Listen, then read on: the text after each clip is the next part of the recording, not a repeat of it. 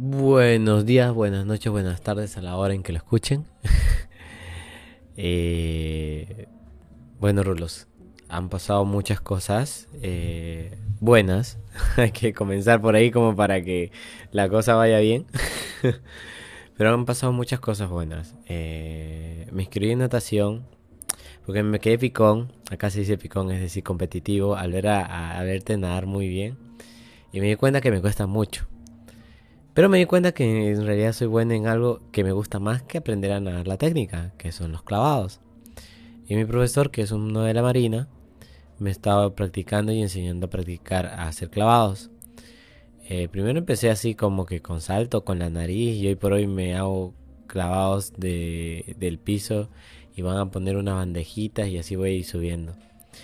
Eh, no sé, me gusta, es como que el golpe... Eh, me siento como cuando uno escucha o uno vive la obra esta...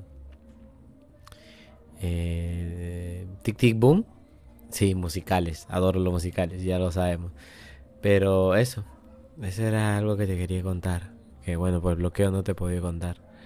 Eh, es una clima temperada, pero, pero bueno, estoy ahí eh, practicándolo y, y, nada, en realidad tengo que decirlo, ha sido por picón. y bueno, no sé si aprenderé a nadar tan bien como tú, pero joder, que sé que voy a ser muy buen clavadista. Y, va acorde a, a, Iba a pensar algo recontra mal pensado, pero... Puerto Cultura, perdón, Puerto Cultura, ¿qué hablo? Este, este estilo de grabación no es así. El, el que habla es, sí es Elisa Benavente con esta obra en la cual les continuamos. Y capítulo 28, lo clandestino. Uy, empieza Leo. Llevaba, llevaba un vestido negro y el pelo recogido en una coleta. Maldita coleta. El cuello. El problema no era ni el vestido ni el peinado, era su cuello. Allí accesible, emanando un perfume dulce pero fresco. Dicen que las mujeres deben perfumarse aquel rincón de piel que desean que sea besado, y mis labios, que tenían vida propia, solo podían pensar en buscar el rincón detrás de su oreja y dejar allí tantos besos como palabras que me robaba. Me convencí en silencio de que el problema no era yo, sino el pasado. Yo estaba haciendo las cosas bien, joder. Estaba siendo buen chico, pasando la página, dejando que ella lo hiciera, dedicándome en cuerpo y alma a ser el mejor novio del mundo para Raquel. Y que jamás tuviera queja ni derramara una lágrima por el gilipollas que estoy hecho. Estaba representando mi papel a la perfección y no entendía aún que ese era el problema, representar. Me había contentado con una vida prestada demasiado rápido, aunque no creo que contentar sea el verbo adecuado, más bien reasignar. Así que si mis ojos no dejaban de repasar el territorio de su piel, que el pelo recogido dejaba al descubierto no era para mí ni para ella, ni por las ganas o por lo mucho que me gustaba ver que era la mujer que siempre quiso y ni siquiera se daba cuenta, la culpa era del pasado, joder, que iba disfrazado con su cuerpo, con su cara, y me traía recuerdos con poca ropa y mucho húmedo. Voy a ser breve, porque no hay mucho que contar aquí. Al menos no mucho que no mate de vergüenza por dentro. Raquel debía estar feliz al ver un regalo tan poco personal pasar de mi mano a la de Macarena. La única manera de haber sido más aséptico era haberle comprado una tostadora. Hasta la dedicatoria era correcta, claro. Nadie sabía que lo intenso lo había dejado en el libro de un poeta que no tendría ni veinticinco años. Era todo demasiado complicado de explicar y no dejaba en buena situación esa amistad de la que hacíamos gala.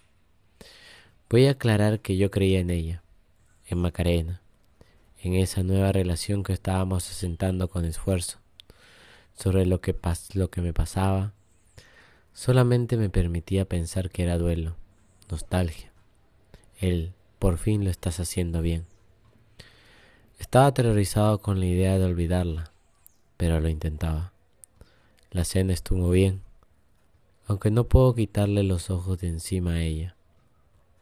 A ella, al vestido negro, a su cuello despejado, pero sabiendo, ojo, que tenía una cita a mi lado, que iba a acostarse con otro, que habría elegido la ropa interior para él aceptando que si eso me hacía daño era porque yo era un imbécil integral. Un imbécil de duelo por lo que pudo haber sido y ya no sería jamás. Raquel concentró muchas miradas en la puerta del garito en el que Macarena había reservado. No sé si porque eso de ser influencer era mucho más conocido para la, para la humanidad de lo que yo pensaba, o si simplemente la miraban porque era guapísima. Tenía las piernas más largas del mundo y llevaba una falda muy corta, la muy jodida. Supongo que según alguna norma no escrita sobre los machitos, yo tendría que haberme sentido muy orgulloso de que fuera mi chica y demás. Pero en realidad me dio un poco de vergüenza. ¿Por qué? No sé. Quizá me culpaba porque mi novia fuera tan guapa, o porque fuera mi novia, o por tenerla pegada a mi oído diciéndome que me tenía ganas de chupármela, vete tú a saber. Una mujer increíblemente preciosa, susurrando burradas, y yo, poniéndome de tonto.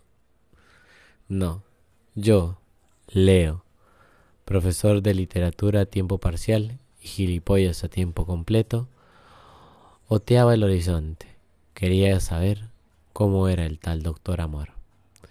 Imaginaba al tío típico que te levanta a una chica, alto, mucho más alto que yo, fuerte, yo a su lado un tiritillas, guapísimo, de los que no es que se les se lo diga a su madre, es que las chicas se desmayan a su paso, presas de un ataque del síndrome de Stedler con uno de esos mentones americanos, con hoyuelo en la barbilla. Ríete tú de lo que me parecen a mí junto a la boca si me río. Con una personalidad desbordante que pasea los fines de semana por ahí en algún lugar para esconderse detrás de un libro. Y con una polla como un antebrazo. Voy a hacerme mala publicidad, pero como un antebrazo no lo tengo. Y vaya sorpresa cuando llegó, porque ni rastro del superhombre. Qué buenas migas hacen las altas expectativas con la decepción. El tío no podía ser más normal, alto, pero tampoco mucho, bien parecido, pero no guapo. Sí tenía la chorra como un martillo hidráulico, y lo simulaba bastante bien el pantalón. Y no, en ese momento no me pregunté qué narices estaba haciendo yo echándole un vistazo al paquete de otro tío. Se, ya, se le llama locura transitoria.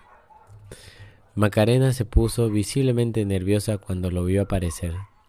Siempre se rasca la cabeza cuando lo está, y me hizo sonreír. ¿Te hace gracia? me preguntó Raquel con nariz hundida en mi cuello. Mucha. Pero claro, ella se refería a lo que acababa de decirme.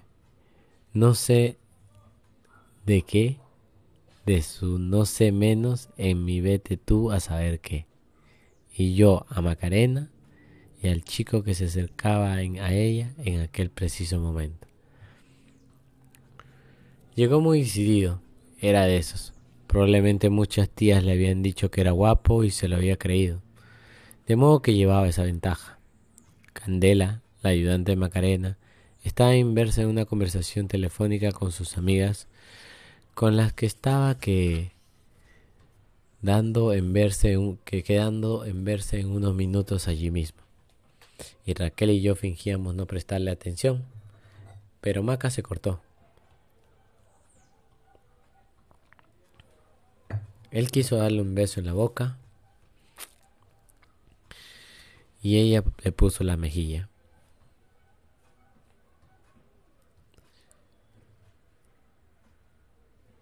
Esa es mi chica. Ya te digo que soy tu chica, ronroneó Raquel. Los oí hablar mientras nos poníamos en la cola para entrar en el local. ¿Has venido pronto? le dijo ella. Sí, allí me estaba aburriendo. Aburrida estoy yo, pero de intentar coincidir contigo. Vaya tela, tienes una agenda de un ministro. Eh, algunos tenemos trabajos serios. Y un ego enorme, dijo Macarena. Sonreí y besé, pelo, el, besé el pelo a Raquel, que se agarraba a mí más fuerte por momentos. En unos minutos parecía una garrapata o una extensión de mi propio cuerpo. El alcohol la ponía mucho más cariñosa.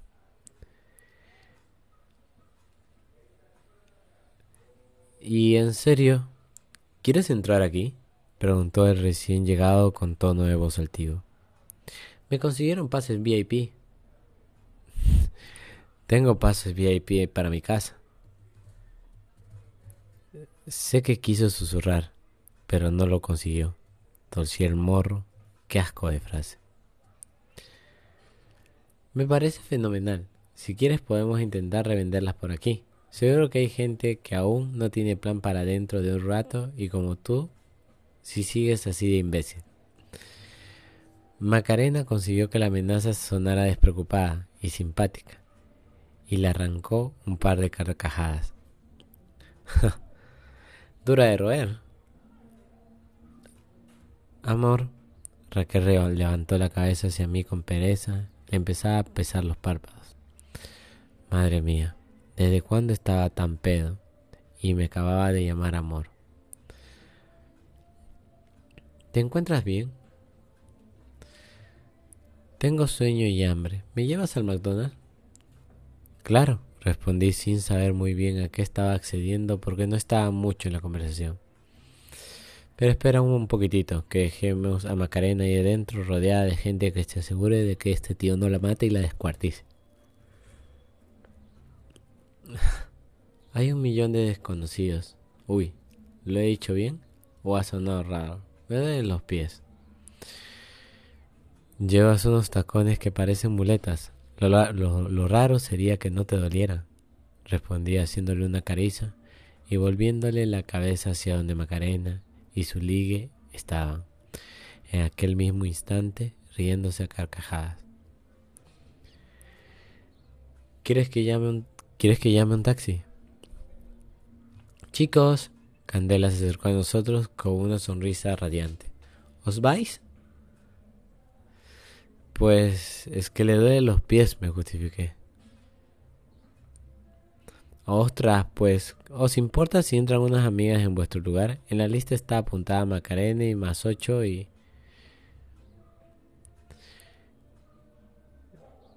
Qué bien te ha venido, chata, respondió con sonorda Raquel. Claro que sí, mi vida. Que no, que no te falte de nada.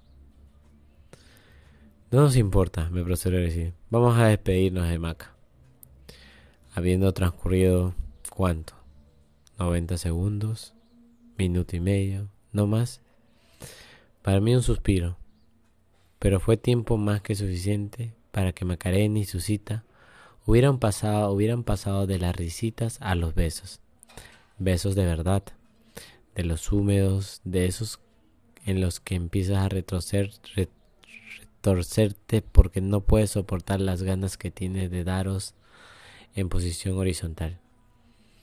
Me tragué la saliva y fingí no verlo. La, certeza fue como una flecha y me atravesó entero, dejando un boquete de tamaño de un camión. Rompió el duelo, los recuerdos, la amistad, las buenas intenciones. Ya no había espacio para excusas. Ya no podía autoconvencerme de nada. Lo hizo todo polvo como una de esas bolas de derribo que usan para echar abajo edificios. Algo me barrió por dentro con la misma brutalidad. La seguridad de que daba igual lo alto que fuera, lo guapo que me pareciera a mí, que ya ves, no me van los tíos, era completamente indiferente si tenía o no hoyuelo o si podía levantar pesas de 20 kilos sin pestañear. ¿Por qué? Porque ese tío estaba abrazando y besando a la mujer de mi vida y yo no. Venga, vamos, decía Raquel. ¿Dónde quería que fuéramos? A, por comer de algo. ¿Y no te duelen los pies? Horrores, voy a descalzarme. Pareció pensarse lo mejor después de echar un vistazo al suelo y hacer una mueca. Vamos a coger un taxi que viene por ahí. Te preparo algo en cuanto lleguemos a casa. Gracias, mi amor. Besó mi garganta en un ronroneo. Mi amor. Eres el mejor novio del mundo. Me dio vergüenza que Candela escuchase aquello, porque yo sabía que estaba años luz de ser verdad y por primera vez en bastante tiempo me pregunté por qué cojones tenía yo que forzarme a hacerlo. Pero seguía haciendo. La subí al caballito, a caballito las escaleras del patio, le preparé un sándwich y una ducha caliente, le comí el coño hasta, hasta que se corrió y después me corrí yo, como otro lo estaría haciendo pronto con mi Macarena.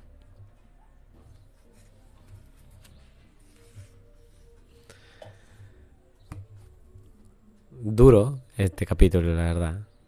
Eh, no, está re duro. Bueno, yo desde mi punto de vista, varón, o sea, no, no, sé cómo sería de tu punto de vista o cómo lo vas a escuchar tus rulos. Pero desde mi punto de vista como varón, eh, ha sido eso. Duro. Nada. Seguimos en el siguiente capítulo. Eh, me daré un tiempo uno de estos días para poderte ponerte al día y, y cosas y más cosas. Un beso. Te extraño. Y mucho.